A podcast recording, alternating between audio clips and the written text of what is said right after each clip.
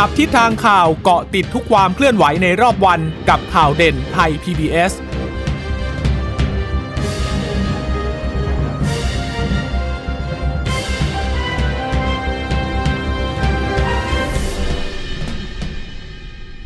สวัสดีคุณผู้ฟังค่ะ พบข่าวเด่นไทย PBS นะคะ วันนี้วันที่ 25 พฤศจิกายน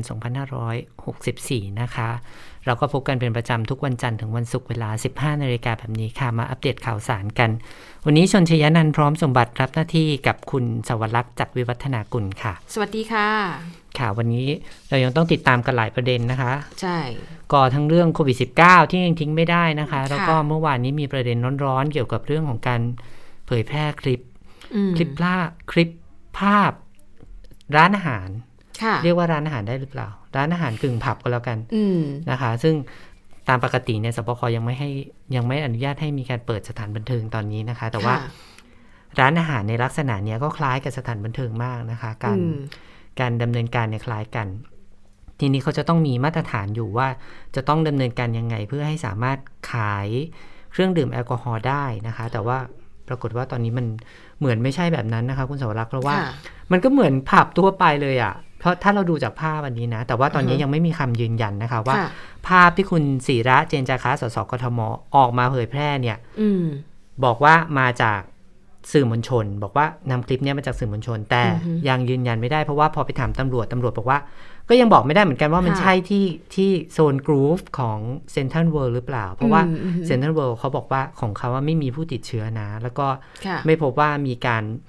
ลอบจำหน่ายแอลกอฮอล์เกินเวลา แต่ปรากฏเมื่อวานตำรวจไปตรวจแล้วก็อืมก็มีเหมือนกันที่ขายเกินเวลานะคะ ก็ดำเนินคดีกันไปอือฮึเดี๋ยวมารอดูว่ามีผู้ติดเชื้ออะไรยังไงหรือเปล่านะคะค่ะ ส่วนอีกเรื่องเรื่องใหญ่เหมือนกันก็คืออมเรื่องของการแฮ็กข้อมูล ส่วนบุคคลจาก iPhone ฉันไม่แน่ใจว่าเขาเรียกว่าเขาเรียกว่าอะไรนะคะสปายแวร์สปายแวร์จริง ๆ เรื่องนี้ไม่ใช่เรื่องใหม่นะคะค่ะถ้าคุณผู้ฟังที่ติดตามข่าวต่างประเทศจะเห็นข่าวในลักษณะเนี้ย ออกมาเป็นระยะระยะ โดยเฉพาะอย่างยิ่งชื่อบริษัทเอ่อไอที่ NSO เนี่ยนะคะ ก็คือเป็นกรณีมากจากอิสราเอลค่ะนะคะหลายประเทศคือ เหมือนกับใช้คำว่าเนี่ยเราใช้การสอดส่องพฤติกรรมการใช้โทรศัพท์หรือข้อมูลต่างๆ เนี่ยเป้าหมายเพื่อป้องกันการก่อการร้าย แต่ว่าในอีกในหนึ่งเนี่ยรัฐบาลหลาย ๆ ประเทศก็นำข้อมูลเหล่านี้เนี่ยหรือนำกระบวนการเหล่านี้เนี่ย ไปใช้สอดแนมฝ่ายที่อยู่ตรงข้ามรัฐบาลอืมอืมอาจจะนคดูข้อมูลในส่วนอื่นด้วยอะไรอย่างเงี้ยนะคะ ใช่เพราะว่าอะถ้าคุณบอกว่าคุณเอามาสอดแนมป้องกันการก่อการร้าย แล้วนักวิชาการพวก NGO ค่ะสื่อมวลชนนักเคลื่อนไหวอะอืมอืมนักเคลื่อนไหวที่อันแน่นอนเป็นฝ่ายที่ตรงข้ามรัฐบาลค่ะฝั่งเนี้ยเป็นกลุ่มที่ถูกสอดแนมด้วย มันก็เลยทำให้เกิดข้อสงสัยว่า สิ่งที่คุณอ้างกับการลงมือทำของคุณจริง ๆ เนี่ย มันสวนทางกันอืมตอนนี้ก็คือลามมาถึงเมืองไทยค่ะ ซึ่งดิฉันว่าไม่ใช่เรื่องใหม่ เพียงแต่ว่า เพิ่งจะมีการออกข่าวอย่างเป็นกิจจาลักษณะออกมาเปิดเผย เนื่องจากว่าอืมได้รับคำเตือนจากทาง Apple ใช่ไหมคะว่าใช่ว่าค่ะมีการดำเนินการลักษณะนี้อยู่ก็คือเหมือนกับเป็นข้อมูลทางการเมือง แต่ก่อนหตน้าอบนี้โต้กันรูคปนแบวบงหนึ่งด้วยคนวนะงในเขาก็คุยคุยกันอยู่แล้วนะค่ะว่าน่าจะมีการว่าพวกเขาน่าจะโดนสอดแนมอืมแหละ เพราะว่าในต่างประเทศน่ะเขาโดนกันมาหมดแล้วค่ะ ในไทยก็น่าจะโดนเช่นกัน แต่ก็ถือว่า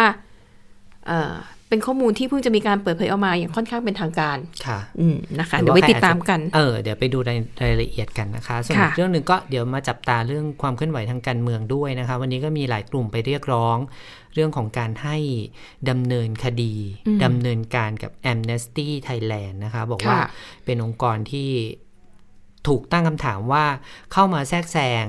แล้วก็ทำอะไรที่ผิดกฎหมายเกี่ยวกับความมั่นคง แล้วก็เกี่ยวกับสถาบันหรือเปล่าอือฮึนี่เดี๋ยวมาฟังกันอีกที เพราะว่าคนที่ไปรับหนังสือวันนี้ออกตัวแรงมากคุณค่ะศิวรักษ์อืมค่ะออกตัวแรงจนดิฉันตกใจเลยนะคะ ว่าเออมันจะเป็นยังไงกันต่อไป เพราะว่า ถ้ามองในอีกมุมหนึ่งเนี่ยทางทางด้านขององค์กรพัฒนาเอกชนเนี่ยอืมแอมเนสตี้ก็เป็นอีกองค์กรหนึ่งนะคะ ที่ได้รับการยอมรับไปทั่วโลกเกี่ยวกับใช่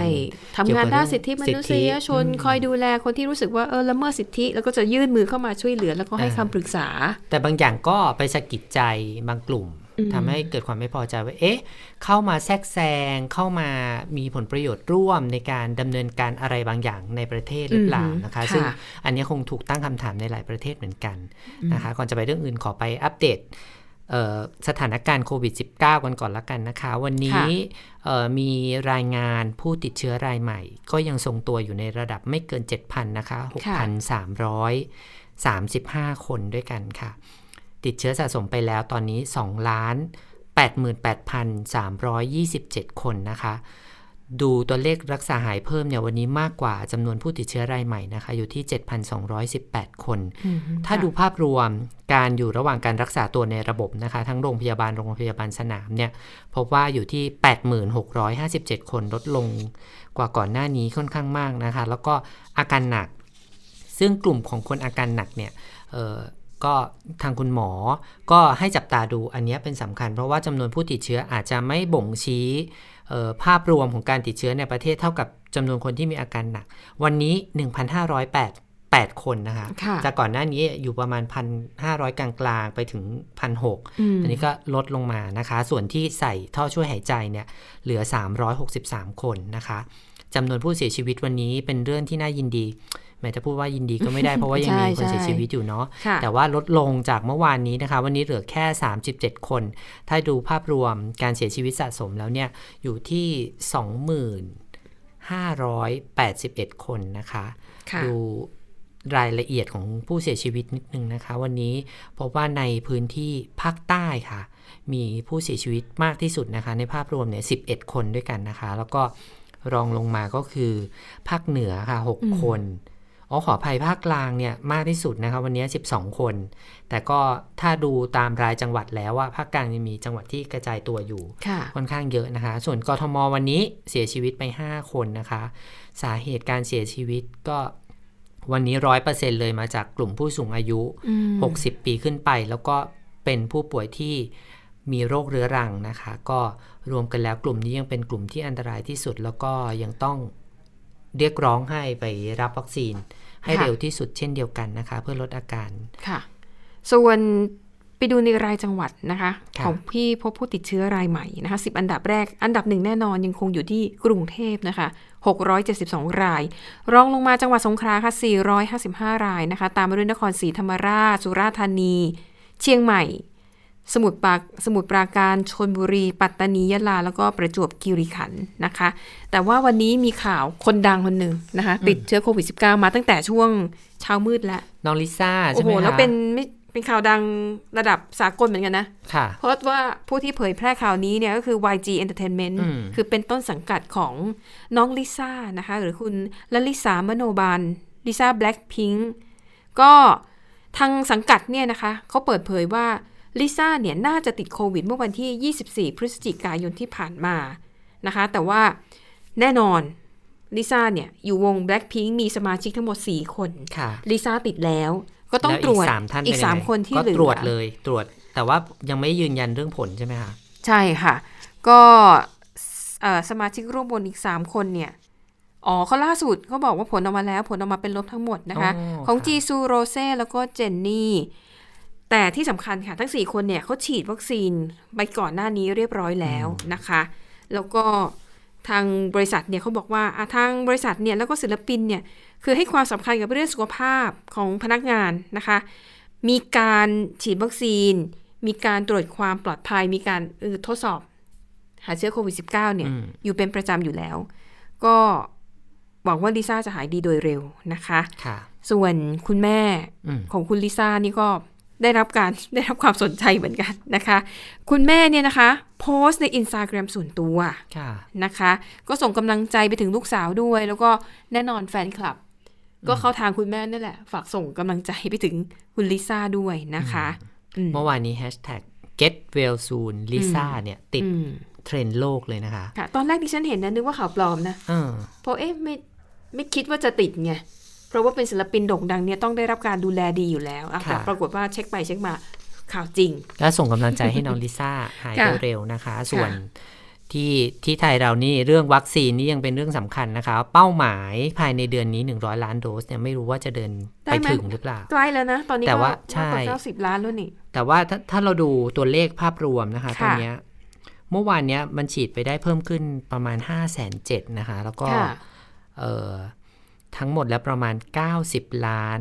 4แสน68,955 โดสด้วยกันนะคะ ก็เหลืออีกนิดนิดๆอะก็ใกล้ๆจะถึงแล้ว แต่ว่าถ้าเราไปดูตัวเลขเข็ม 2 นะคะ เข็ม2เนี่ยมันฉีดไปได้แค่ 55.6 เท่านั้นเองนะคะ คุณสวรักษ์จากเป้าหมายอืมร้อยละ 70 ของค่ะจำนวนประชากรเนี่ย แต่ว่าเข็มหนึ่งนะเราฉีดไปได้ 65.6 ก็หวังว่าห้าคสิงบจะเปอร์ได้เซ็นต์ใช่ไหมใช่ค่ะร้อยละ ร้อยละ 55.6 นะสำหรับครบคนที่ครบ 2 เข็มนะคะ วันนี้ค่ะคุณอนุทินชาญวิรกูลรองนายกรัฐมนตรี แล้วก็รัฐมนตรีว่าการกระทรวงสาธารณสุขเนี่ยก็บอกว่ามีการประชุมคณะกรรมการโรคติดต่อแห่งชาตินะคะ ที่ประชุมก็รับทราบเรื่องประเด็นการฉีดวัคซีนให้ครบ 100 100 ล้านโดสภายในเดือนนี้แล้วนะคะ ปัจจุบันก็ฉีดไปแล้ว 47 ล้านคน จากเป้าหมาย 50 ล้านคนค่ะนะคะ ก็ยังมีผู้ไม่ได้รับวัคซีนอีก 3 ล้านคน ซึ่งก็เป็น 2 กลุ่ม ที่ก็คือกลุ่มแรกคือผู้ที่เข้าไม่ถึงข้อมูลที่ยังรอวัคซีนแล้วก็กลุ่มที่ยังรอวัคซีนอยู่ ก็กลุ่มนี้น่าสนใจนะคะคุณสวรักษ์เพราะว่าไม่เต็มใจที่จะฉีดวัคซีนที่รัฐจัดให้ เพราะว่าอืมอยากจะรอวัคซีนที่ตัวเองเนี่ยสั่งจองค่ะอันี้คงเป็นส่วนหนึ่งในในจำนวนนั้นนะคะ เพราะว่าหลายคนก็อยากจะฉีดในมาเออะพูดกันตรงไปตรงมา ก่อนหน้านี้เนี่ยคุณอนุทินบอกว่า เอาอย่างนี้ไหม่ล่ะก็คือเอ่ออะอันนั้นอะรอไว้ก่อนที่ยังไม่ค่ะได้ฉีดอะ แต่รีบมาฉีด mRNA ไฟเซอร์ที่รัฐมีเนี่ย มาค่ะฉีดซะก่อนเลยอืมแต่ว่าพอไปเข้าไปลงลึกในรายละเอียดจริง ๆ เนี่ย มันพบว่าเราไม่สามารถไปเลือกสูตรวัคซีนได้นะอ้าคะวคุณเหสรอวรักษ์สมมุติเราอยากได้ไฟเซอร์เราก็เลือกไม่ได้อยู่ดี มันก็ขึ้นอยู่กับเอ่อ ศูนย์ฉีดนั้นๆค่ะถ้าสมมติว่าศูนย์ฉีดนั้นมีอะ แล้วเราสามารถ walk in ไปได้ ตอนนี้มีหลายหลายพื้นที่เหมือนกันนะคะ ที่เปิด walk in อะค่ะถ้าศูนย์ฉีดนั้นมีแล้วเรา walk in ไปเจอจ้าเอพอดีเราก็ได้ฉีด หรือว่าเรารู้อยู่แล้วแล้วไปจองล่วงหน้าแล้วไปค่ะฉีดเนี่ยก็โอเคอืมแต่ว่าก็ต้องใช้เขาเรียกว่าอะไร ความพยายามนิดนึงค่ะมันไม่เหมือนกับการไปลงชื่อที่โรงพยาบาลเอกชน แล้วก็ไปฉีดตามที่เราเอานัคดนนั้นใช่เราไหมก็เราซื้อไว้แล้วไงเราจ่ายแต่เงินปรากฏว่ามันมันยังไม่มาไงคุณสมรักษ์ซึ่งคุณนันดิฉันจะบอกว่า ไอ้ตลาดใกล้ๆสถานีของเราเนี่ยนะคะอืมมีพ่อค้าคนหนึ่งขายขนมหวานดิค่ะฉันก็ไประหว่างรอเขาทำไงก็คุยไปคุยมา ลุงฉีดวัคซีนหรือยังยังอ้าวเขารอโมโดนาใช่ไหม คุณดูได้ยังไง โอ้โห ไม่น่ามีอะไรที่แตกต่างไปจากนี้เลย ใช่ดิฉันก็แบบทำไมลุงไม่ไปฉีด เนี่ย ตรงเนี้ยคือหันไปทางไหนเนี่ยง่าย ๆ เลย แล้วคุณลุงอายุเกิน60ปีแล้วไงโอ้เนี่ยดิฉัน่านก็ห่วงมาก คุณลุงน่าจะไปฉีดฉีดๆไว้ก่อนนะโมเดอร์นาเนี่ยยังไงมาซ้ำเป็นบูสเตอร์ก็ได้นะคะอืมเข็ม3เข็ม4หรือเข็ม5ก็ว่าไป ดิฉันยังไม่ได้ไปสอบถามเลยล่าสุด ตกลงคุณลุงตัดสินใจยังไง เพราะข่าวว่าโมโมเดอร์นาเนี่ยมาแล้วแต่ไม่รู้ว่าคุณลุงเนี่ยได้คิวด้วยหรือเปล่า ใช่ จะได้คิวหรือเปล่าก็ไม่รู้อืมเพราะว่าพอเข้ามาปุ๊บเนี่ยมันค่ะถูกแบ่ง คือโรงพยาบาลที่เราจองเนี่ยมีหลายแห่งมากนะคะค่ะเขาก็ต้องกระจายกันไปตามสัดส่วนด้วยอืมแล้วก็ไปถึงแต่ว่ามันน่าสนใจตรงที่มันมีล็อตบริจาคใช่ไหมคะ ที่มาใช่ค่ะก่อนแล้วว่าอืมทีเนี้ยเรายังไม่เห็นความชัดเจนเกี่ยวกับการจัดสรรมากเท่าไหร่ เพราะว่าค่ะเท่าที่พูดมามี 3 แนวทางก่อนหน้าอืมนี้ก็คือว่าจะเอาไปลงพื้นที่ภาคใต้ เนื่องจากว่าก่อนหน้านี้มันมีการระบาดที่ใต้เยอะใช่ไหมคะ แล้วก็ค่ะมีตู้เย็นน่ะ ตู้เย็นที่จะต้องเก็บ วัคซีนโมเดอร์นาที่จะต้องเพราะมันต้องอุณหภูมิติดลลบบอะ70องศาอืมเซลเซียส ใช่ ซึ่งแบบไม่สามไม่ใช่ว่ากระจายไปทุกศูนย์แล้วทุกศูนย์จะสามารถเก็บรักษาวัคซีนให้อยู่ในค่ะสภาพที่พร้อมในการฉีดได้นะคะอืมก็เลยเป็นปัญหาตรงนี้เหมือนกัน ก็เลยบอกว่าอะทางเลือกที่หนึ่งก็คือไปใต้ค่ะเพราะว่าใต้อะมีมีอยู่แล้ว เพราะว่าก่อนหน้านี้ฉีดไฟเซอร์กันเยอะ เพราะว่าค่ะไปคุมระบาดอืมอาจจะไปใต้หนึ่งหรืออาจจะสองเนี่ยกันไว้สำหรับคนที่จะต้องเดินทางไปต่างประเทศค่ะแล้วเอ่อ บางประเทศเนี่ยเขาไม่ได้รับวัคซีนสูตรไขว้แบบเราอะอาจจะต้องฉีดอืมอืมวัคซีน mRNA ตามที่เขากำหนดไว้เนี่ยสองเข็มค่ะก็กันไว้ส่วนหนึ่งหรือว่า3เนี่ยอาจจะเป็นลักษณะของการเอาไปฉีดไขว้อืมกับวัคซีนชนิดอื่น ซึ่งเรามีสูตรอยู่แล้ว เช่นค่ะเอ่อซิโนแวคไฟเซอร์ตอนนี้สูตรเยอะไปหมดสับสนแอสตราไฟเซอร์ก็อาจจะค่ะเป็นซิโนแวคอืมโมเดอร์นาอืม เออหรือว่านะคะแอสตราโมเดอร์นานี้ก็ต้องเดี๋ยวต้องดูแนวทางของเขาอีกที แต่ว่ายังไม่ออกมาชัดๆ สักทีค่ะนะคะ ก็สรุปว่าถ้ามีวัคซีนสามารถหาได้และเข้าถึงก็ควรจะไปฉีดก่อนนะคะอืมส่วนคนที่ซื้อไปแล้วก็เข้าใจแหละว่า จ่ายเงินไปแล้วอะแต่ว่าวัคซีนเหล่านี้ถ้าเราบริหารจัดการดีๆเนี่ย ทางโรงพยาบาลเขาสามารถอายุเก็บไว้ได้ก็นานเหมือนกันก็มันเจ็ดเดือนนะที่เออถ้าเท่าที่ฉันเห็นว่าเขาค่ะเลื่อนกันเนี่ยเขาให้เลื่อนได้ประมาณในกรอบ7เดือนใช่เพราะงั้นบางท่านที่รับวัคซีนของรัฐไปแล้วเนี่ยอาจจะไปกระตุ้นด้วยโมเดอร์นาที่จองไว้ใช่ก็ค่ะได้นะคะเพราะว่าผลการศึกษาตอนนี้ก็ค่อนข้างชัดเจนแล้วนะคะ ว่าไม่ว่าคุณจะฉีดวัคซีนยี่ห้อไหนก็ตามเนี่ย ในที่สุดแล้วประสิทธิภาพในการสร้างภูมิคุ้มกันในร่างกาย มันจะค่อยๆ ลดน้อยถอยลง ดังนั้น จากนี้ไปเนี่ยนะคะ มีข่าวแล้วค่ะว่าหลายหลายประเทศเนี่ยอาจจะต้องเริ่มกระตุ้นใช่ไหมจัดคะให้มีการฉีดวัคซีนกระตุ้นอ่าเป็นวาระประจำค่ะนะคะ ทีนี้อย่างที่บอกว่าอะก่อนที่ตอนที่ยังไม่มีวัคซีนก็เฝ้ารอเนาะอืมบอกว่าโอ้โหวัคซีนนี่มันคือทางรอดแสงสว่างปลายค่ะอุโมงค์ตอนนี้วัคซีนมีแล้ว ยาก็มีแล้ว คุณสมรักษ์รู้เปล่า บางค่ะคนน่ะเขาคิดข้ามไปช็อตไปเลยนะค่ะรอเจนสองเจนสองของวัคซีนนะใช่อ๋ออมเพราะว่าบางคนบอกว่าไม่รู้แหละ ฉันฉีดอันเนี้ยไปสองเข็มแล้วค่ะฉันถ้างั้นเข็มกระตุ้นฉันไม่อยากฉีดเจนแรกเดี๋ยวฉันรอเจนสองก่อน บางคนวางแผนไปถึงแบบนั้นนะคะ แต่ว่าเรายังไม่รู้เลยว่ามันจะ ขยับไปถึงตรงนั้นได้ถึงเมื่อไหร่ เพราะว่าค่ะต่างประเทศเหมือนที่คุณสวรักษ์บอกว่าเขาเริ่มเริ่มมีการขยับในการฉีดเข็มกระตุ้นให้กับผู้ใหญ่กันแล้วใช่ไหมคะใช่นะคะ ก็เอาเป็นว่าอะตอนนี้วัคซีนส่วนใหญ่แหละ ประเทศในในโลกนี้นะคะ ส่วนใหญ่ก็มีวัคซีนก็ค่อนข้างจะครอบคลุมประชากรทั้งประเทศแล้ว แต่ว่าล่าสุดค่ะองค์การอนามัยโลกเนี่ยนะคะออกมาเตือน บอกว่าสิ่งที่องค์การอนามัยโลกกังวลเนี่ยมันเกิดจากการระบาดในยุโรป ยุโรปเนี่ย เป็นภูมิภาคที่ถือว่ามีการฉีดวัคซีนสัดส่วนค่อนข้างสูง ค่ะ แต่สังเกตไหมตอนว่ายันี้งมียุคโรนปติดเชื้อสูงอยู่ใช่ไหมเออคะกลับมาระบาดรอบใหม่อีกแล้ว บางอ๋อเมืองถึงขั้นต้องใช้มาตรการปิดเมืองซ้ำอีกรอบค่ะทั้งทั้งที่มันใกล้จะถึงสิ้นปีอืมเทศกาลคริสต์มาสเทศกาลปีใหม่ เทศกาลทำเงินเลยนะ ค่ะ ก็อย่างเยอรมนีนี่เขาบอกว่าบางพื้นที่เขาปิดเลยนะตลาดคริสต์มาสไม่ให้เปิดอืมเพราะเสี่ยงที่จะเกิดการระบาดค่ะ ประเด็นเนี้ยค่ะ ผู้อำนวยการองค์การอนามัยโลกเนี่ยกังวลนะคะเขาบอกว่าตอนนี้เนี่ยรัฐบาลรัฐบาลหลายประเทศเลยรวมถึงประชาชนด้วย หลงผิดเข้าใจไปว่า ฉีดวัคซีนครบแล้วทำสอะไรบายก็แล้วได้ทำอะไรก็ได้อืมนะคะ แต่ผู้อำนวยการองค์การอนามัยโลกบอกว่านี่คือความเข้าใจผิด แค่คุณฉีดวัคซีนอย่างเดียวเนี่ย ไม่สามารถยุติการระบาดของโควิด -19 ได้อืมแต่ยืนยันใช่ฉีดวัคซีนลดความเสี่ยงติดเชื้อ ลด โอกาสเสี่ยงที่จะเสียชีวิตค่ะโดนแต่ยังมีโอกาสอยู่ไหมมียังโอมีกาสนะคะมีโอกาสอยู่ ที่สำคัญกว่านั้นคือ ต่อให้คุณได้รับวัคซีนแล้ว คุณยังมีความเสี่ยงที่จะติดเชื้อแล้วเอาเชื้อเนี้ยไปแพร่ให้กับคนอื่น โดยเฉพาะผู้สูงอายุ แล้วก็คนที่ร่างกายอ่อนแอ คือถ้าคนเหล่านั้นได้รับเชื้อจากคุณเนี่ย โอกาสเสียชีวิตของเขาสูงกว่านะคะ ดังนั้นเนี่ยก็เลยออกมาย้ำกันอีกครั้งว่า ฉีดวัคซีนครบแล้วจะฉีดเข็มที่ 3 เข็มทีสี่4 ก็แล้วแต่เถอะ อย่าประมาทหน้ากากอนามัยยังต้องสวม การเว้นระยะห่างยังต้องทำแล้วก็พยายามหลีกเลี่ยงการอยู่ในสถานที่แออัดยกตัวอย่างในทวีปยุโรปนะคะเขาบอกว่าสัปดาห์ที่แล้วค่ะ ตัวเลขของผู้ติดเชื้อรายใหม่ แล้วก็ผู้เสียชีวิตทั้งโลกเลยนะ สัดส่วน 60%เนี่ยมันอยู่ในยุโรป นี่แปลว่าอะไร ยุโรปเนี่ยตาการฉีดวัคซีนเยอะนะ แต่ว่าตอนนี้เขาเข้าสู่ช่วงฤดูหนาวแล้ว 2. พฤติกรรมคนยุโรป เขาเป็นคนที่ถ้าเจอกันเนี่ย มันต้องแบบมีการสัมผัจับสจับเนื้อจับต้องไม้จับตัวมือกันหอมแก้มอ๋อจุ๊บแก้มจุ๊บซ้ายจุ๊บขวาจับมืออะไรอย่างเงี้ยป็นวัฒนธรรมน่ะเนาะใช่ ไอพฤติกรรมการเข้าสังคมแบบนี้แหละค่ะมันเลยทำให้ความเสี่ยงที่จะแพร่เชื้อเนี่ย มันสูง ดังนั้นเนี่ยก็ต้องทุกคนอย่ากาดตกนะคะ อะไรที่เคยทำมาแล้วเนี่ยมาตรการเว้นระยะห่างก็ ทางองค์การอนามัยโลกเนี่ยอยากจะให้ทำกันต่อไปนะคะ ส่วนเรื่องของการฉีดวัคซีนเข็มกระตุ้นตอนนี้ต้องติดตามดูนะคะ เพราะว่าหลายประเทศในยุโรปเนี่ยรัฐบาลพยายามจะผลักดันให้ออกมาเป็นกฎระเบียบจริงจัง วางเป็นสูตรเลยว่าอะถ้าใครฉีดวัคซีนตัวนี้ เข็มที่ 3 เข็มที่ 4 เข็มที่ 5 เข็มที่ 6 ต้องเว้นระยะห่างกันเท่าไหร่ เพราะผลออกมาแล้วนะคะ วัคซีนเนี่ยฉีดแล้วเนี่ยยังไงประสิทธิภาพมันลดลงไปตามการเวลาอย่างแน่นอน อะอันนี้ก็เป็นความคืบหน้าเรื่องของวัคซีนโควิด -19 นี่สอดคล้องกับข้อมูลของอืมศาสตราจารย์ประนายแพทย์ประสิทธิ์วัฒนาภานะคะคณะค่ะบดีคณะแพทยศาสตร์ ศิริราชพยาบาล มหาวิทยาลัยมหิดลนะคะ ท่านบอกว่าอัปเดตสถานการณ์ที่ยุโรปตอนนี้เนี่ยน่ากลัวเหมือนกันอืมมีการคาดการณ์ด้วยว่า ถ้าเกิดว่าไม่มีการจัดการอะไรเลยนะคะ ภายในเดือนมีนาคมปีหน้าเนี่ยค่ะอาจจะมีผู้เสียชีวิตมากถึง 5 0 0 0 0 0 คนด้วยกันนะคะอืมส่วน ในสหรัฐอเมริกาเนี่ยตัวเลตัวเลขอะเริ่มลดลงนะคะ แต่ว่าในช่วงเดือนตุลาเนี่ยมันมีมันมีการลดลงที่เริ่มนิ่งแล้วอืมแต่ว่ามันกลับมีการติดเชื้อขึ้นมาอีกเหมือนกันนะคะ เพราะฉะนั้นค่ะแสดงว่ามันมีความเคลื่อนไหวของการติดเชื้อแบบที่เราเล่าให้ฟังกันเนี้อยู่ตลอดเวลา เพราะฉะนั้น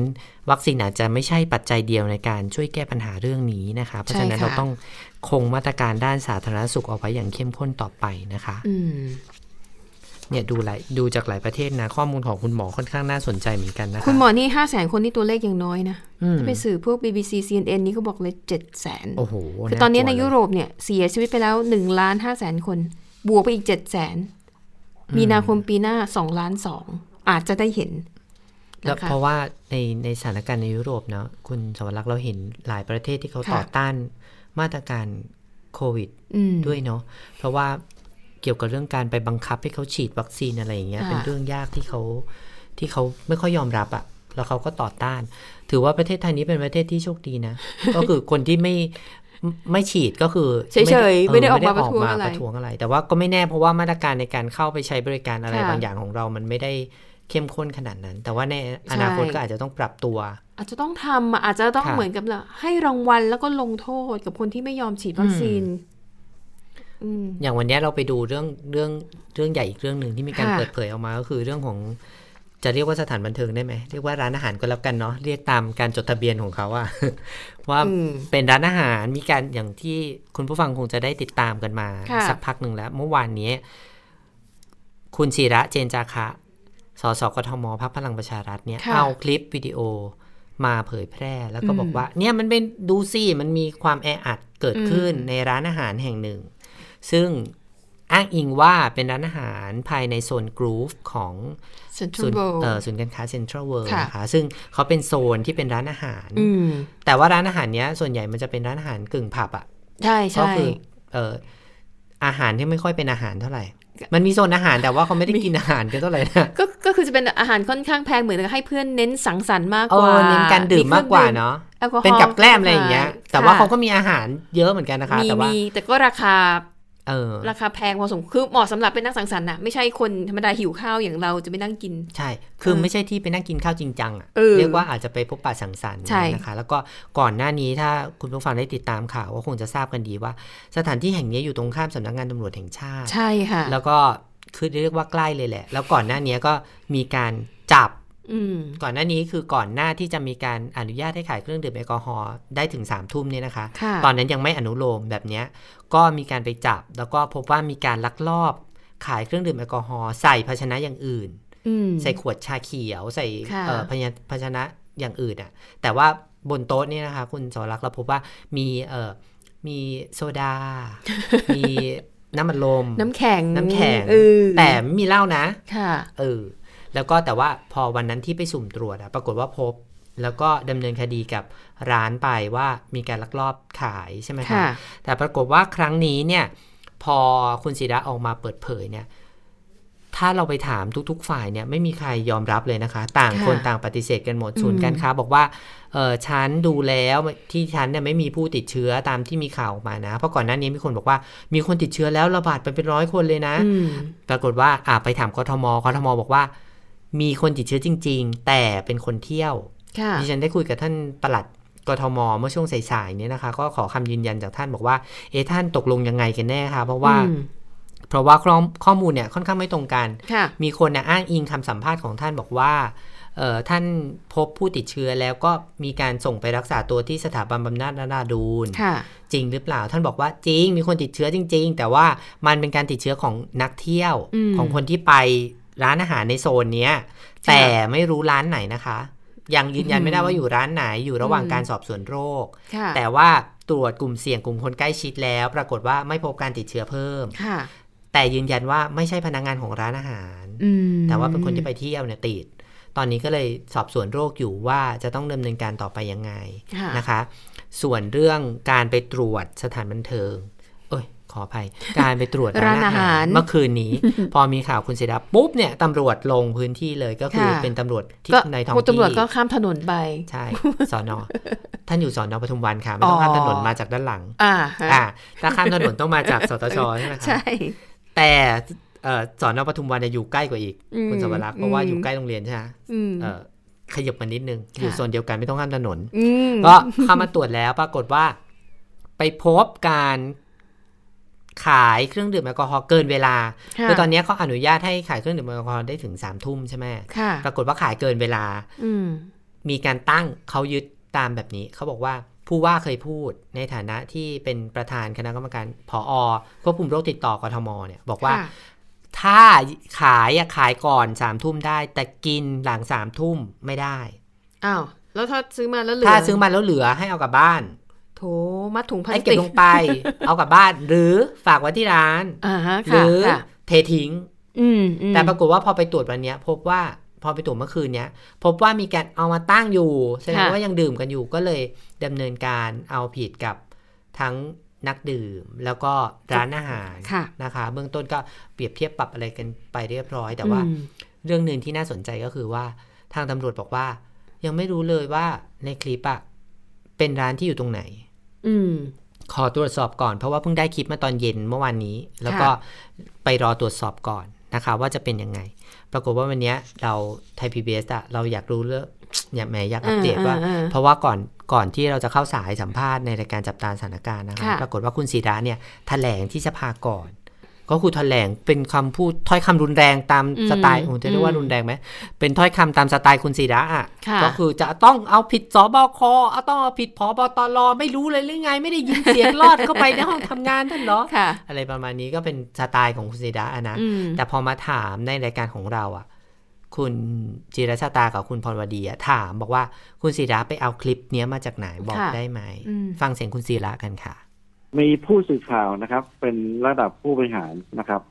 เอ่อเขาบอกว่าเขาไปมาเนี่ย เมื่อประมาณสามวันที่แล้วนะครับอืมสามวันที่แล้วนะครับ แล้วก็ดูนะครับมีแล้วก็มีมีแมสอยู่เลยค่ะแมสแต่ไม่ได้ไม่ได้ข้ามนะ ก็เอาไปที่ใต้คางนะค่ะไปดูคลิปได้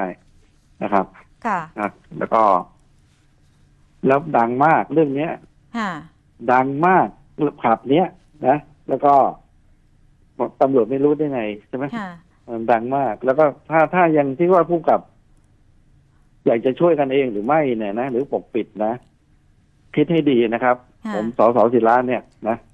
อ่าคิดให้ดี ตอนนี้ประธานค่ะ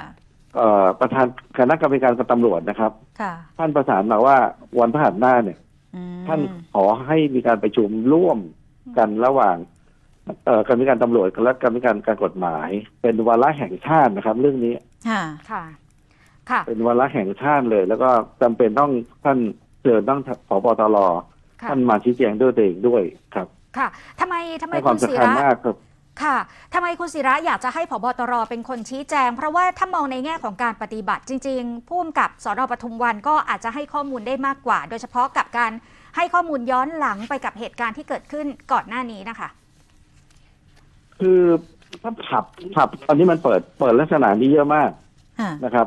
เยอะมากนะครับ มีการร้องเรียนเข้ามาเยอะมาก แต่ขับเนี้ยสถานบันเทิงแห่งเนี้ยเดินข้ามถนนจากสำนักงานตำรวจแห่งชาติหมายถึงว่าที่ทำงานของท่านผบตรเนี่ย ก็เจอแล้ว อืมค่ะ ก็ต้องมาชี้แจงว่าท่านไม่ได้ยินเหรอเสียงที่ออกจากห้างมาเนี่ยมีดนตรีเล่นแบบอย่างเนี้ยใช่ไหมค่ะ อืมนะนะ ค่ะคุณศิระนอกจากที่มีการร้องเรียนมาที่ห้างแห่งนี้มีที่อื่น ๆ อีกไหมคะ ที่มีการเปิดในลักษณะนี้นะคะโอ้ยลักษณะนี้มีครับมีค่ะแล้วก็ในส่วนของการที่เขาเล่นพอสามสามทุ่มเนี่ย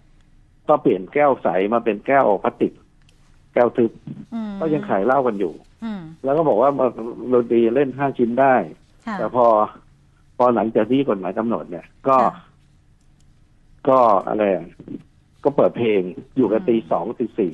อืมนะค่ะเราเรามีเป้าแล้วล่ะนะครับเมื่อวานผมคุยกับท่านท่านผู้การท่านหนึ่งเนี่ยผมบอกเนี่ยนะท้องที่ท่านมีอย่างนี้นะค่ะอ่า ท่านบอกว่า เนี่ย ก็เปิดมีดนตรีห้าชิ้นอืมพอเที่ยงคืนดนตรีลง แล้วก็ค่ะเปิดเพลงอยู่กันได้ถึงยาวถึงตีสองตีสี่อืมนี่เป็นคนคำอ้างอิงของคุณค่ะศิระเจนจาคะนะคะ ส่วนเรื่องการไปพบ การเชิญพบตรไปให้ข้อมูลอืมเนี่ยนะคะกับกรรมาธิการเนี่ยบอกว่าวันที่ 2 ธันวาคมนะคะ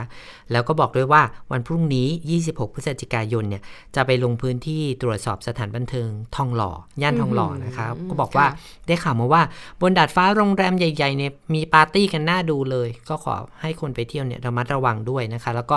รอดูว่าพรุ่งนี้ความเคลื่อนไหวของคุณศิระเป็นยังไงระวังพอคุพูดณแบบศิระนี้หรือว่าระวังโควิดอง ค์คุณสวรักษ์อย่าพูดอย่างนี้สิ พอพูดแบบนี้ดิฉันว่าเขาก็เตรียมตัวแล้วเนาะ ก็ต้องใช้ก็ต้องตั้งหลักกันแหละก็ถือว่าเป็นการเตือนไว้ล่วงค่ะหน้านะคะอะแต่อย่างประเด็นที่คุณศิระบอกว่าเอ้ตำรวจไม่รู้เลยเหรอนะคะอืมประเด็นนี้ค่ะ คุณพลตำรวจโทสำราญนวลมานะคะบพบชนเนี่ย กล่าวถึงเรื่องนี้นะคะ บอกว่าไอ้ที่มีข่าวว่ามีการระบาดในห้างสรรพสินค้าแห่งหนึ่งย่านปทุมวันเนี่ยนะคะทางนครบาลไม่ได้ละเลย แต่อย่างใดมีการขึ้นบัญชีไว้แล้ว ว่ากลุ่มผู้ประกอบการร้านใดบ้างที่มีความเสี่ยงในการเปิด แล้วก็ให้ผู้กำกับในพื้นที่ค่ะ รวบรวมหลักฐาน และหากพบว่ามีความผิดจริงก็ต้องเรียกมาแจ้งข้อกล่าวหาเพิ่มเติม และจะระดมกำลังกวาดล้างจับกลุ่มต่อไปนะคะ แล้วก็ย้ำนะคะว่าผู้ประกอบการเนี่ยจะต้องปฏิบัติตามขั้นตอนของกฎหมายอย่างระมัดระวัง แล้วก็ยังพูดถึงที่บอกว่ามันมีกรณีที่บอกว่า ดาดฟ้าของห้างสรรพสินค้าแห่งเดียวกันเนี่ยมีการฝ่าฝืนลักลอบเปิดให้บริการด้วยนะคะ ทางพลตำรวจโทสำราญก็บอกว่า ตอนเนี้ยอยู่ระหว่างการรวบรวมหลักฐาน และก็รู้แล้วว่าเป็นร้านไหน แต่ว่าขอรออีกสัก 3-4 วันนะคะ เพื่อรอหลักฐานความชัดเจนออกมาอะอันนี้ก็เป็นเรียกว่าความการแถลงนะคะจากฝ่ายของตำรวจ ต่อกรณีที่คุณศิระออกมา เปิดเผยเรื่องนี้อืมค่ะ ค่ะ ส่วนการประชุมของคณะกรรมการโรคติดต่อแห่งชาตินะคะ วันนี้คุณอนุทินชาญวิริกูลก็เดินทางไปเป็นประธานการประชุมนะคะ ก็มี 3 เรื่องสำคัญสคัญด้วยกันขออนุญาตสรุปนะคะ ก็คือ เรื่องแรกคือการปรับแนวทางสำหรับผู้ที่เดินทางเข้ามาในราชอาณาจักร ตามแผนการเปิดประเทศระยะที่2ค่ะตั้งแต่วันที่ 1 ธันวาคมเป็นต้นไปนะคะ ก็จะปรับแผนโดยรับผู้เดินทางแบบไม่กักตัวหรือว่า test and go ในใน 63 ประเทศ โดยต้องมีเอกสารการฉีดวัคซีน หลักฐานการตรวจหาเชื้อด้วย RT-PCR ก่อนการเดินทาง 72 ชั่วโมงนะคะ โดยจะมีการปรับว่าถ้าหากเข้าไทยมาแล้วสามารถตรวจด้วย antigen test kit หรือว่า ATK เนี่ยได้ได้หรือเปล่า หรือว่าสลับกันตรวจ นะคะ อันนี้เดี๋ยวต้องเข้าสบคอีกทีหนึ่งแล้วก็อืมเคาะกันว่าเป็นยังไงนะคะ ส่วนเรื่องที่ 2 ก็คือการยกเว้นค่าธรรมเนียมออกหนังสือรับรองเออสร้างภูมิคุ้มกันโรค เฉพาะโควิด -19 ตามเดิมเนี่ย50 บาท ในรูปแบบอิเล็กทรอนิกส์ค่ะนะคะก็สำหรับผู้ที่เดินทางระหว่างวันที่ 1 ถึง 31 ธันวาคม ก็จะจัดหน่วยบริการ 120 แห่ง ทั้งกรุงเทพมหานครนนทบุรีนะคะ ก็ อันนี้ก็เดี๋ยวจะไปหารือกันอีกรอบหนึ่งเหมือนกันนะคะ ส่วนเรื่องที่ 3 ก็คือ การจัดหายารักษาโควิด -19 นะคะโมนูพิราเวีย ที่ผ่านมติครมไปแล้วนะคะ โดยก็ได้ขอความเห็นการจัดซื้อยาแพคโลวิดจากไฟเซอร์ด้วยนะคะ ก็เป็นการขยายฐานการเข้าถึงยาของประชาชนนะคะ ก็จะจัดซื้อเท่ากัน 50,000 คอส หรือว่าประมาณ 2 ล้านเม็ดใช้คอสละ 40 เม็ดนะคะ นอกจากจะซื้อแล้วก็จะมีการศึกษาวิจัยทางคลินิก โดยเฉพาะกับกลุ่มผู้ป่วย 607 นะคะ ว่าใช้ยานี้แล้วเป็นยังไงนะคะ มีความปลอดภัยหรือเปล่านะคะ ซึ่งเบื้องต้นเนี่ยผลการศึกษาจากทั่วโลกก็ค่อนข้างชัดเจนว่าใช้ในการรักษาควบคุมโควิดได้ดีนะคะ ส่วนอธิบดีกรมควบคุมโรค คุณหมอโอภาสการกบินพงศ์ บอกว่าเรื่องของการเปิดประเทศระยะที่2เนี่ยจะเสนอเข้าที่ประชุมสบคชุดใหญ่ในวันพรุ่งนี้นะคะ ก็เป็นไปตามที่รัฐมนตรีว่าการกระทรวงสาธารณสุขบอก ก็โดยหลักๆ ก็จะมีการเปิดช่องทางการเข้าประเทศให้มากขึ้น เพราะดูข้อมูลแล้วก็พบว่าอัตราการติดเชื้อของคนที่เดินทางเข้ามาในระยะแรกในระยะแรกเนี่ยค่อนข้างน้อยนะคะค่ะเช่นคนที่เดินทางเข้ามาตามระบบ Test and Go เนี่ยมีการติดเชื้อแค่ร้อยละ 0.08 ก็เป็นไปตามแผนที่กำหนดไว้นะคะ ก็อาจจะเสนอช่องทางในการเดินทางเข้ามาให้ได้ง่ายขึ้น ทั้งทางเรือ แล้วก็ทางบกด้วยนะคะก่อนในปัจจุบันเนี้ยเราจะยังอนุญาตเฉพาะการเดินทางทางอากาศเท่านั้นนะคะค่ะแล้วก็เรื่องของข้อจำกัดให้น้อยลง แต่ว่าต้องเข้มข้นเรื่องการฉีดวัคซีนให้มากขึ้นค่ะ อันนี้เป็นความคืบหน้าในการประชุม คณะกรรมการโรคติดต่อแห่งชาติวันนี้ค่ะอือฮึค่ะ ส่วนเรื่องเรื่องของการเปิดสถานบันเทิง มีอืมคำท้วงติงเหมือนกันใช่ไหมคะคุณสวรักษ์เพราะว่า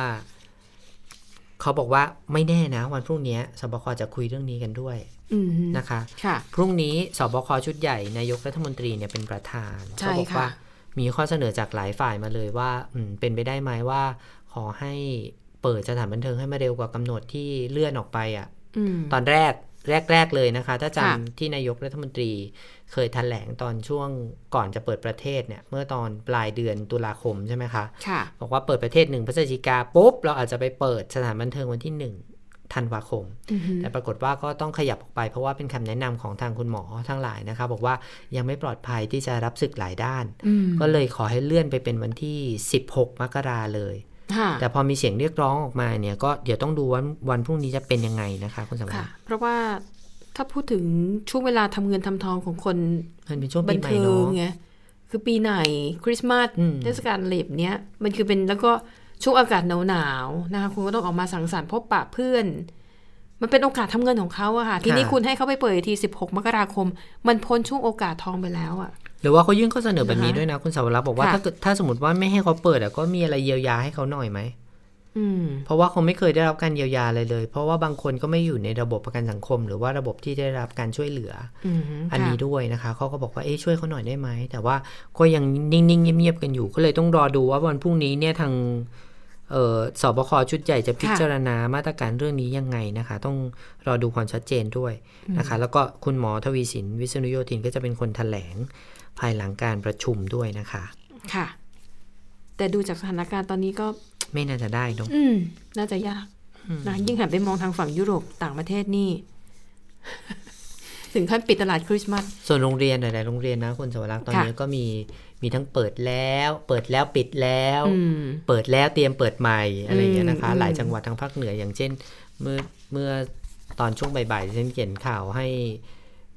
ข่าวเบรกเนี่ยค่ะเขาบอกว่าที่ลำปางมีการเร่งฉีดวัคซีน เพราะว่าหลังจากที่ปิดไปเออเปิดมาแล้วก็เปิดออนไซต์ไปใช่ไหมคะปรากฏว่าพอพอพบผู้ติดเชื้อก็ปิดไปอีกรอบหนึ่งอืมคราวนี้เนี่ยก็เร่งฉีดวัคซีนเพื่อจะได้กลับมาเปิดใหม่กันอีกครั้งหนึ่งค่ะแต่ที่อุตรดิตถ์กลับไปพบว่าจะต้องปิดโรงเรียนอนุบาลอุตรดิตถ์อีก 14 วันนะคะเพราะว่าไปพบคลัสเตอร์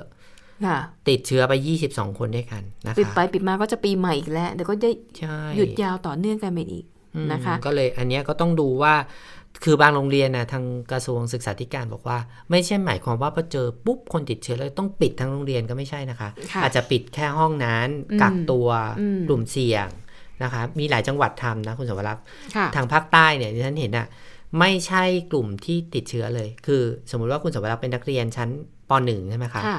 ที่บ้านน่ะติดเชื้อค่ะผู้ปกครองติดเชื้ออมแต่ตัวเด็กอะยังไม่ติดอืม แต่มีข่าวมาปุ๊บ ทางโรงเรียนก็ปิดห้องนี้เลยอืมแต่การปิดห้องเนี้ย เป็นการปิดห้องกักครูแล้วก็นักเรียนกลุ่มเสี่ยงทั้งหมดใช่ไหมคะ รู้สึกว่าจะมีประมาณ 70กว่าคนน่ะค่ะคือเขาปิดทั้งระดับเลย ที่เรียนร่วมอาคารกันอะไรอย่างเงี้ยนะคะอืมค่ะแล้วก็ให้ไปกักตัวในโรงเรียน ปรากฏว่าพอไปกักตัวในโรงเรียน เด็กนึกว่าจะไม่ได้เรียนใช่ไหมคะเปล่านะคะ เพราะว่ากักตัวครูด้วยอ๋อก็เลยเพราะครบเลยใช่เพราะฉะนั้นทุกคนก็ยังเรียนหนังสือได้ตามปกติ แต่ว่าคราวเนี้ยเหมือนโรงเรียนประจำเลยไม่ต้องกลับบ้านค่ะ แต่ปรากฏว่าต้องไปปลอบใจกันเหมือนกันนะเออทางฝ่ายปกครอง ทางนายอำเภอในอำเภอก็ต้องไปปลอบอกปลอบใจกันเหมือนกันเอาเคฟซีเออไปให้ทาเด็กนไปเด็กอะไรเด็กอะอาจจะ ตื่นเต้นเหมือนกับได้เข้าค่าย ใช่แต่ว่าไปอยู่กับบางคนน่ะเพื่ก็อนร้องไห้หาแม่นะคุณสวรักษ์เพราะว่าไม่ได้กักแค่โอ้ไม่ได้เหมือนเข้าค่ายสามวันนะอันนี้มันต้องอยู่สิบสี่วันเลยอะค่ะค่ะ เรื่องอย่างอีกเรื่องหนึ่งเออไปตามกันที่เรื่องของการแฮกข้อมูลแล้วกันนะคะใช่อย่างที่เราเกริ่นไปตั้งแต่ตอนช่วงต้นรายการนะคะว่าจริง ๆ ในต่างประเทศไม่ใช่เรื่องใหม่ อันนี้เป็นข่าวที่มีการนำเสนอมาพักใหญ่แล้วนะคะ โดยเฉพาะชื่อของบริษัท NSO Group ของอิสราเอลเนี่ยคือคือขึ้นชื่อมากอืมนะคะ แล้วก็ทราบกันมาแต่ไหนแต่ไรว่า เทคโนโลยีของบริษัทนี้เนี่ยมันมีชื่อด้วยนะรู้สึกชื่อ Pegasus นะคะ มันเป็นโอ้ spyware นะคะ ที่สามารถสอดแนมข้อมูลโดยที่คนที่ถูกสอดแนมเนี่ยไม่รู้ตัวนะคะ ทีนี้มันเป็นประเด็นขึ้นมาเนี่ยก็เพราะว่ามันมีคนออกมาเปิดเผยว่า ได้รับการแจ้งเตือนจาก Facebook นะคะ ก็ออกมาเตือนว่า เนี่ยมือถือของคุณเนี่ยคุณตกเป็นหนึ่งในเป้าหมายที่ที่ถูกสอดแนมอ๋อได้รับการแจ้งเตือนจาก Apple ใช่ไหมอ๋อคะขออภัย Apple นะคะค่ะ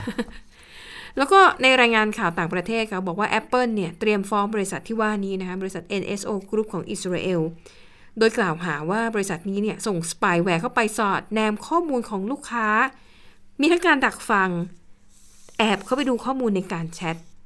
การสามารถเข้าถึงไมโครโฟน ภาพถ่ายอืมแล้วก็ข้อมูลในสมาร์ทโฟน อย่างเช่น อย่างที่เราเคยสงสัยกันอะเอ๊ะทำไมดิฉันคุยกับคุณแบบเนี้ยสนใจชอบอายแชโดว์ตัวนี้จะอันนี้มันจะเด้งขึ้นมาเลย แป๊บเดียวอายแชโดว์เด้งขึ้นมาในหน้าค่ะฟีดค่ะนะคะ เขาบอกนี่แหละ มันน่าจะเป็นเทคโนโลยีของเขาอืมที่อาจจะเปิดไมค์คือเราอาจจะไม่ได้ปิดไมค์ในโทรศัพท์มือถือของครัเราบเราก็เลยใช้ข้อมูลนี้ และที่สำคัญค่ะ ไอ้ข้อมูลเหล่านี้มันสำคัญยังไง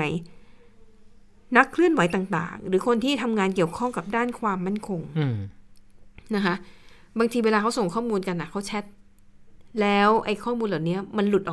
อืมมันจะกลายเป็นหลักฐาน หรืออาจจะกลายเป็นเป็นข้อมูลที่ทำให้มีคำสั่งจัดการกับคนกลุ่มนี้อืมนะคะ คือทาง NSO เนี่ยเขาออกมาพูดแต่ไหนแต่ไรแล้วนะคะ ว่าเทคโนโลยีของเขาเนี่ยถูกพัฒนาขึ้นมานะคะ เพื่อความมั่นคงปลอดภัย โดยตั้งเป้าที่จะไปสอดแนม กลุ่มผู้ก่อการร้าย ไปดูว่าคนเหล่านี้มีแนวโน้มที่จะก่อเหตุที่ไหน แล้วเราจะได้เอาข้อมูลเหล่านี้มาสกัดกั้นการก่อเหตุร้าย แต่ทว่าก็มีรัฐบาลของหลายประเทศ ใช้เทคโนโลยีเดียวกันนี้ แต่ว่าแทนที่จะไปจับตาดูพวกกลุ่มอาชญากรรมกลุ่มก่อการร้ายเนี่ย กลับไปใช้สอดแนมพวกนักวิชาการอืมนักเคลื่อนไหวทางการเมืองนักสิทธิมนุษยชน และคนที่อยู่ฝ่ายตรงข้ามรัฐบาลค่ะ แม้แต่สื่อมวลชนเนี่ยก็โดนด้วยนะคะ ก็เลยทำให้ทางค่าย Apple เนี่ยค่ะ ระงับนะคะ ไม่ยอมให้ NSO เนี่ยเข้ามาใช้ผลิตภัณฑ์ของค่าย Apple นะคะ แล้วก็มีหลายบริษัทนอกจาก Apple แล้วเนี่ย มีบริษัท Meta ก็คือ Facebook เก่านะคะ Microsoft บริษัท Alphabet แล้วก็ Cisco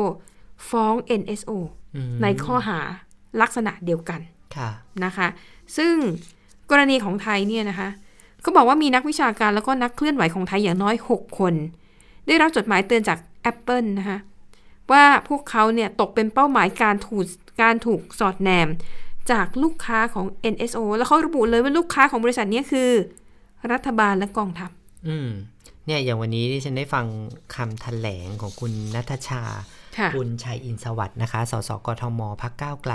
วันนี้มีการถแถลงที่สภานะคะ ก็บอกว่าเรียกร้องให้รัฐมาตรวจสอบหน่วยงานเหล่านี้หน่อยว่ามีการไปขโมยข้อมูลล้วงค่ะข้อมูลของเขาจริงหรือเปล่าอืมพร้อมกับเปิดเผยชื่อบางคนที่ถูกขโมยข้อมูลในส่วนนี้ด้วยนะคะ ฟังเสียงค่ะคุณนัทชาค่ะ ข้อมูลเหล่านี้อยากจะต้องตั้งคำถามไปถึงผู้นำรัฐบาลไทย วันนี้มีประชากรชาวไทย คนไทยถูก แฮกเกอร์พยายามเข้าถึงข้อมูลในโทรศัพท์มือถือ นี่เฉพาะ iPhone นะครับ รวมๆ 20 คน แต่คราวนี้เราไปดูครับว่าในวันนี้ที่ผมได้รับข้อมูลว่ามีใครบ้างกลุ่มใดบ้าง ที่โดนกระทำเหล่านั้น มีตัวแทนจากกลุ่มศิลปะปลดแอก ตัวแทนจากกลุ่ม v ีวอสอ่าขออภัยครับ ตัวตัวแทนจากกลุ่ม vivo ตัวแทนจากกลุ่มแนวร่วมธรรมศาสตร์และการชุมนุม ตัวแทนจากกลุ่มฟรียูส ตัวแทนจากกลุ่มสารยาเพื่อประชาธิปไตย นี่คือกลุ่มนักกิจกรรมที่ออกมาเคลื่อนไหวต่อต้านรัฐบาลพลเอกประยุทธ์จันโอชา และเช้าวันที่ 24 พฤศจิกายนได้รับอีเมลจากบริษัทต่างชาติ เจ้าของโทรศัพท์ iPhone นั่นคือบริษัท Apple ว่ามีการพยายามเข้าถึงข้อมูลภายในโทรศัพท์ของคุณ มีนักวิชาการ มีนักการเมืองที่ โดนพยายามเข้าถึงข้อมูล เช่นเดียวกัน ยกตัวอย่างอาทิเช่น อาจารย์พวงทองพวกพันธ์อาจารย์ปียบุตรแสงกนกกุล อาจารย์ประจักษ์ก้องกิรติ และอีกหลายๆท่าน ตอนนี้ทางผมกำลังรวบรวมข้อมูลครับว่าทั้ง 20 ท่านมีข้อมูลจากบริษัท Apple เพิ่มเติมอย่างไรนะครับ เพราะฉะนั้นเนี่ยนี่คือตัวอย่างอีเมลที่ได้รับนะครับ วันที่ 24 พฤศจิกายน เวลา 4 นาฬิกา 5 นาที ส่งจากบริษัท Apple ระบุชัดเจนครับ State Sponsor Attacker พยายามเข้าถึงข้อมูลโดยแฮกเกอร์ที่ได้รับการสนับสนุนจากรัฐ ค่ะ คุณนัทชาก็ยังตั้งคำถามไปถึงรัฐมนตรีว่าการกระทรวง DES ด้วยนะคะค่ะบอกว่าเนี่ยมันเกิดขึ้นแบบเนี้ยแล้วก็จะปกป้องประชาชนชาวไทยที่ถูกคุกคามตรงนี้ยังไงนะคะ ก็แม้ว่านักกิจกรรมเหล่านี้จะออกมาต่อต้านรัฐบาล แต่ว่าก็ควรจะได้รับการคุ้มครองเรื่องสิทธิเสรีภาพด้วยนะคะ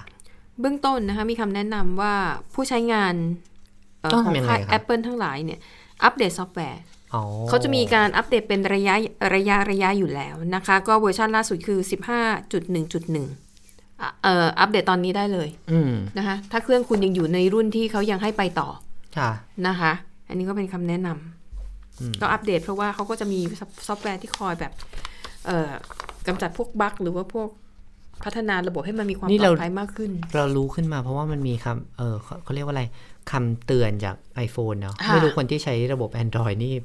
โดนอะไรไปบ้างแล้วก็ไม่ Android รู้อาจจะแฮกง่ายกว่านี้ เออ เพราะว่าแล้วก็ไม่ได้รับการแจ้งเตือนด้วยเนาะเออไม่รู้ว่าไปถึงไหนแล้วนะคะค่ะส่วนความเคลื่อนไหวการเมืองอีกเรื่องหนึ่งค่ะ วันนี้กลุ่มปกป้องสถาบันก็หลายกลุ่มด้วยกันนะคะเขาไปยื่นหนังสือเรื่องขอให้จัดการดำเนินการกับ Amnesty Thailand นะคะอ่าก็เป็นองค์กรด้านสิทธิมนมนุษยชนที่เรารู้จักกันดีนั่นแหละ Amnesty International ประเทศไทยนะคะ ก็เรียกร้องว่าให้ตรวจสอบว่ามีพฤติกรรมในการเข้าข่ายกระทำความผิดที่กระทบต่อความมั่นคงของประเทศ ต่อสถาบันพระมหากษัตริย์หรือเปล่านะคะ แล้วก็ขอให้ตรวจสอบเส้นทางการเงิน รวมถึง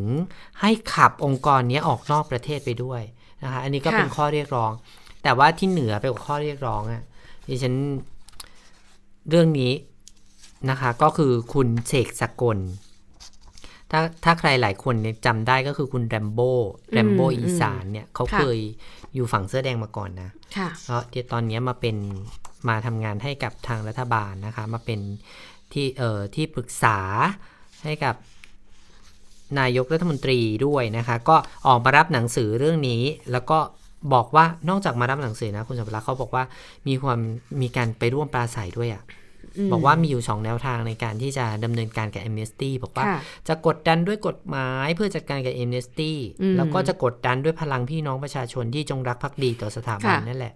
แต่ว่าพอไปถามฝั่งนายกนะคะ วันนี้พอหลังจากนายกไปเปิดงาน เกี่ยวกับโอท็อปสักอย่างเนี่ย แล้วก็นักข่าวไปถามบอกว่านายกท่านรู้หรือยังคะมีคนไปยื่นหนังสือขอให้จัดการกับ Amnesty อะอืมนายกบอกว่า แล้วจะไปจัดการยังไงล่ะ ก็ค่ะถ้าจะ ถ้าไม่อยากให้เกิดความขัดแย้ง ก็อยากขยายความขัดแย้งอืมก็เลยไม่รู้ว่าท่านนายกจะได้ยินสิ่งที่คุณเสกสกลพูดหรือเปล่าดิฉันคัดเสียงมาให้บางช่วงบางตอนนะคุณเสกสกลอัฐาวงศ์ผู้ช่วยรัฐมนตรี ประจำนายกรัฐมนตรี ยืนยันว่าจะดำเนินการกับ Amnesty ค่ะ ฟังเสียงท่านค่ะ สิ่งที่เอ็มเนตี้และพวก NGO ทั้งหลายที่มันมาขับเคลื่อน สร้างความแตกแยก ให้กับพี่น้องคนไทยและละเมิดจับจ้วงสถาบันเนี่ยมันไม่ใช่เป็นองค์กรที่ปฏิบัติตามเงื่อนไขที่มันมาจดทะเบียนครับ ผมได้ตรวจสอบแล้วว่าไอ้องค์กรนี้ที่มันจดทะเบียนที่กรมการปกครองซึ่งเป็นนายทะเบียนเนี่ยมันกำลังทำผิดเงื่อนไขของการจดตั้งองค์กร ดังนั้นมหาไทยกรมการปกครองต้องเพิกถอนองค์กรนี้ครับ ผมได้ประสานงานกับทางกรมการปกครองทางกระทรวงมหาดไทย แล้วว่าอยู่ระหว่างการตรวจสอบว่าสิ่งผมได้ให้หลักฐานไปหมดแล้วว่าเขาได้เคลื่อนไหวอะไรทำอะไรปรากฏหลักฐานอะไร มีเส้นธุรกรรมทางการเงินจากต่างประเทศอย่างไร ใช้เงินจากเมืองนอกเงินต่างประเทศ ใช้เงินฝรั่งมาจ้างคนไทยที่หัวมันชังชาติเนี่ยหัวคนไทยที่มันไม่รักบ้านรักเมืองรักแผ่นดินเนี่ย มาทำลายบ้านทำลายเมืองทำลายสถาบัน ผมได้เส้นธุรกรรมทางการเงินแล้ว และการเคลื่อนไหวของพวกมันทั้งหมด ผมส่งให้ฝ่ายกฎหมายกระทรวงมหาดไทยเรียบร้อยแล้วครับพี่น้องครับอืมค่อนข้างเป็นการแสดงความเห็นแบบแนวปราศัยแบบที่คุณดัมโบเขาถนัดนะค่ะแต่ก็ต้องรอดูว่าในฐานะที่การมาร้องเรื่องนี้ แล้วก็ทาง Amnesty จะตอบโต้เรื่องนี้ยังไงนะคะเพราะว่าการทำงานของ Amnesty เนี่ยก็ก็ เขาก็ทำงานแบบเนี้ยในลักษณะเนี้ยใช่เกี่ยวข้องกับสิทธิมนุษยชนแต่ถ้าจะไปแบบไปทั่วโลกอยู่แล้ว สั่งเขาปิดสำนักงานในไทยจริงๆนี่เรื่องใหญ่ระดับโลกเลยนะใช่เพราะว่าด้วยหน้าที่เขาคือทำงานเพื่อช่วยเหลือ หรือปกป้องสิทธิมนุษยชนยึดอาจจะไม่ใช่เรื่องเกี่ยวกับการเมืองเพียงอย่างเดียวใช่นะคะเพราะว่าเขาดูแลเรื่องอื่น ๆด้วยใช่นะคะแล้วก็ก็ต้องถือว่าชื่อเสียงในระดับนานาชาติค่อนข้างดีอืมนี่ถ้าไทยไปสั่งปิดเขาเนี่ย เดี๋ยวไทยเราอาจจะคล้ายๆกับ จีนหรือประประเทศที่ใช้อำนาจเป็ดเสร็จอะไรอย่างเงี้ยอืมนะคะเราอาจจะถูกตรวจสอบจากประชาคมโลกเสียเองว่าทำไมถึงไล่เฮมเนสตี้ออกไปอ่าแล้วก็เนี่ยข้อกล่าวโทษค่ะในลักษณะที่คุณคุณเรียกสุพรคุณอุ้ยขอไปเรียกชื่อเก่าค่ะคุณเสกสกลพูดเนี่ยค่ะก็น่าสนใจนะคะอืมว่าโหกล่าวหาการรุนแรงพอสมควรเลยว่ามีเส้นทาง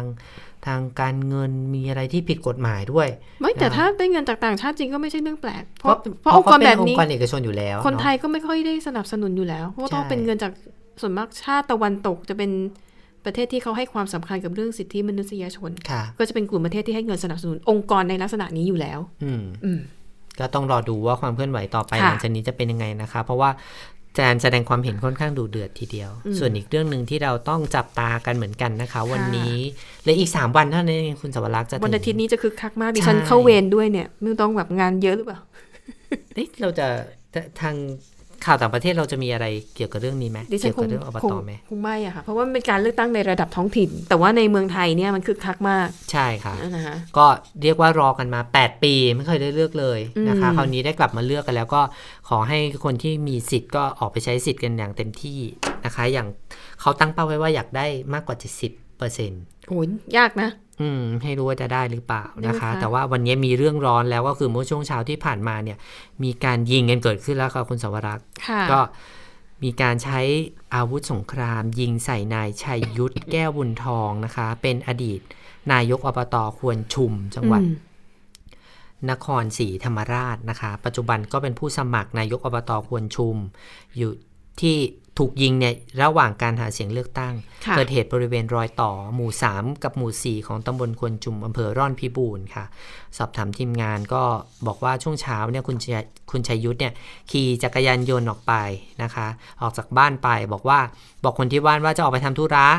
คาดว่าพอไปถึงที่เกิดเหตุเนี่ย คนร้ายก็ใช้รถจักรยานยนต์ขี่มาประกบยิงนะคะค่ะทำให้รถจักรยานยนต์ของคุณ ชัยยุทธเนี่ยตกลงไปข้างทางนะคะ แล้วก็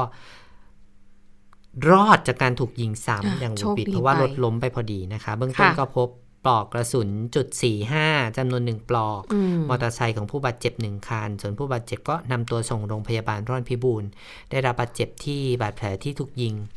ที่แขนซ้ายนะคะค่ะกระดูกแตกแพทย์ก็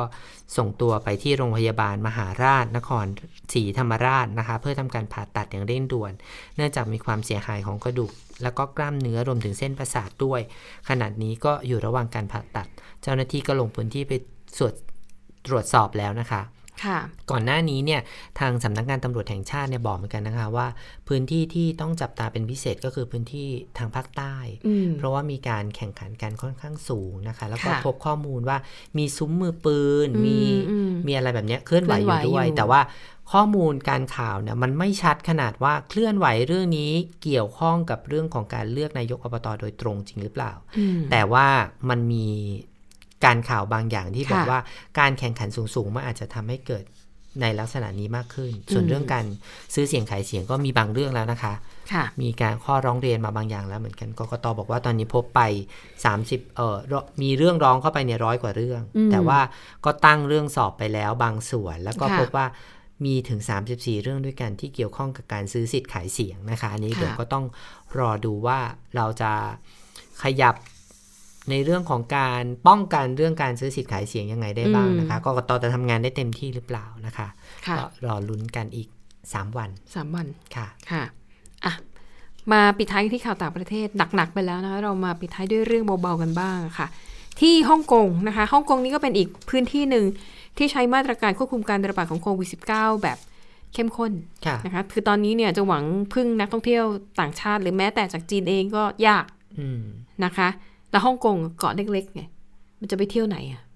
อืมติดอยู่ในนั้นมาเป็นปีนะคะ มันก็เลยเกิดธุรกิจขึ้นมาอันหนึ่งนะคะ เขาบอกว่าเป็นธุรกิจขึ้นรถเที่ยวรอบรอบรรออบบรอบเกาะรอบเกาะฮ่องกงนะคะ ระยะทางประมาณ 85 กิโลเมตร คือเป้าหมายหลักเนี่ย ไม่ได้ให้คนนั่งดูวิวนะ คือคุณจะนั่งดูวิวก็ได้ แต่ว่าอืมเป้าหมายหลักอีกอย่างเนื้อคือ ให้คนนอนหลับบนรถอืม รถรถเป็นแบบไหนไม่แน่ก็ใจ ก็เป็นรถทัวร์แบบชมเมืองสองชั้น อ๋อ แบบสองชั้นที่เขามีใช่วิ่งอยู่แล้วใช่นะคะ เขาบอกว่าคนที่ได้ไอเดียนี้เนี่ยนะคะ ก็คือว่าเขาสังเกตไหมว่าเวลาคนเราไปไหนมาไหนอะเวลาขึ้นรถปั๊บเนี่ย หลับค่ะเขาก็เลยคิดว่าเอ๊ะไหนๆคนก็ชอบหลับบนรถบัส แม้แต่แม้แต่นักท่องเที่ยวอะที่ซื้อทัวร์ไอ้นั่งรถเที่ยวรอบเมืองค่ะบางคนก็หลับเดี๋ยวฉันเคยไปขึ้นทีหนึ่งค่ะแต่ไม่หลับนะคะเพราะแต่ว่าเขาเป็นลักษณะรถรางนะอันนั้นอะที่ฉันไปนั่งอะอันนี้จะเป็นรถยนต์แบบธรรมดารถทัวร์แต่ติดใช่ไหมแอร์ดิฉันนั่นหลับ แต่ว่าเขาขับช้านะคุณสวรักษ์ใช่เขาใช่ไม่เหมือนบ้านเราเลยนะเขาขับค่ะเรื่อยๆอะหลังรถเมย์เขาก็ก็ขับแบบ เวลาจะจอดสบายๆจอดถึงป้ายก็นิ่มๆ ใช่ใช่ไหมคะอะนะคะเขาบอกว่าเหตุผลเนี่ยเพราะว่าคนฮ่องกงทุกวันนี้นะเครียดจากการทำงานค่ะแล้ว ที่พักอาศัยของคนฮ่องกงอาจจะแคบมากอืมบางคนไม่รู้ไปไหน จะนอนหลับในห้องก็แบบเบื่อ จริงเนาะมันเป็นห้องค่ะสี่เหลี่ยมขนาดแบบไม่ใหญ่มาก ก็เลยซื้อทัวร์นี่แหละ แล้วขึ้นไปบนรถ แล้วก็นั่งรถ จะหลับก็ได้เขาก็ไม่ว่าเราก็ชินตายอยู่แล้วเนาะเพราะก็อยู่ที่นั่นอยู่แล้วอะอะถ้าหรือบาเรางคนแบบเอยอยากดูวิวก็ได้ก็ดูวิวก็ไม่ผิดกติกาเราเป็นนักท่องเที่ยวก็คงจะมีอะไรให้ดูอะแต่ว่าถ้าค่ะคนแถวนั้นก็คงไปซื้อตั๋วไปนอนจริงเหรอะคะจริงค่ะอืมถ้าเป็นรถชั้นล่างราคาถูกหน่อย นะคะทั้งบนจะแพงหน่อยค่ะราคาเนี่ยอยู่ระหว่าง 360 บาท ถึง 1,530 บาท แล้วเขาบอกว่าเขาจะเลือกขับในเส้นทางที่รถติดน้อยที่สุดอ๋อเพื่อให้การขับเนี่ยมันไหลไปเรื่อยๆอะก็ไรอขับย่างไปเงี้ยเรื่อยๆ ไม่มีจอดติดไฟแดงอะไรอย่างงี้ใช่นะคะ คือคำนี้ห้ามลง คือถ้าเป็นรถซิตี้ทัวร์ทั่วไปอะมันจะมีจุดให้เราลงได้อ่าๆแล้วเราก็จะมีจุดเที่ยวใหญ่ๆเออเดินเที่ยวเสร็จเราก็มายืนรอจุดเดิมขึ้นรถคันต่อคันไปเดิมเออคันต่อไปที่วนค่ะมาเป็นแต่คันนี้ไม่รบๆเน้นจอด ก็คือต้องขับไปเรื่อยๆ ขึ้นจนจบอะมาลงที่เดิม อ่าฮะ ใช่นะคะเขาบอกว่าโอ้แล้วก็ได้รับความนิยมมากพอสมควรนะคะ เพราะว่ามีบางเส้นเนี่ยเขาขับเรียบไอ้ถนนริมชายหาดอืมเออริมทะเลเนาะใช่นะคะเขาก็เลยบอกว่า อืมก็น่าสนใจดีเหมือนกันนะคะ เป็นทางพันกว่าออกในยุคโควิด -19 ที่พันกว่าบาทนะคุณไปไหนสวรักษ์ไม่ได้เออเขาบอกอยู่บ้านนอนไม่หลับ ไม่มีอะไรทำเหมือนหลานดิฉันอะอยู่บ้านนอนไม่หลับ จับขึ้นรถขับวนรอบหมู่บ้านหลับหลับอืม ก็อาจจะได้เห็นอะไรแปลกๆ ใหม่ๆบ้างหรืออาจจะเป็นการสั่นสะเทือนของรถที่เป็นจังหวะค่ะแล้วก็แอร์เย็นอืมๆอืมนะคะค่ะ และนี่คือข่าวเด่นไทย PBS วันนี้นะคะ ติดตามประเด็นข่าวต่างๆ ได้ในข่าวข้ามมิติใหม่ทั่วไทยค่ะ กลับมาพบกับข่าวเด่นไทย PBS ได้ใหม่วันพรุ่งนี้เวลา 15นาฬิกาค่ะ วันนี้เราลาไปก่อน สวัสดีค่ะ สวัสดีค่ะ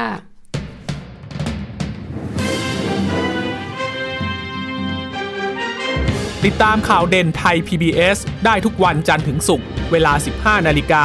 ทางไทย PBS Radio และติดตามฟังข่าวได้อีกครั้งทางไทย PBS Podcast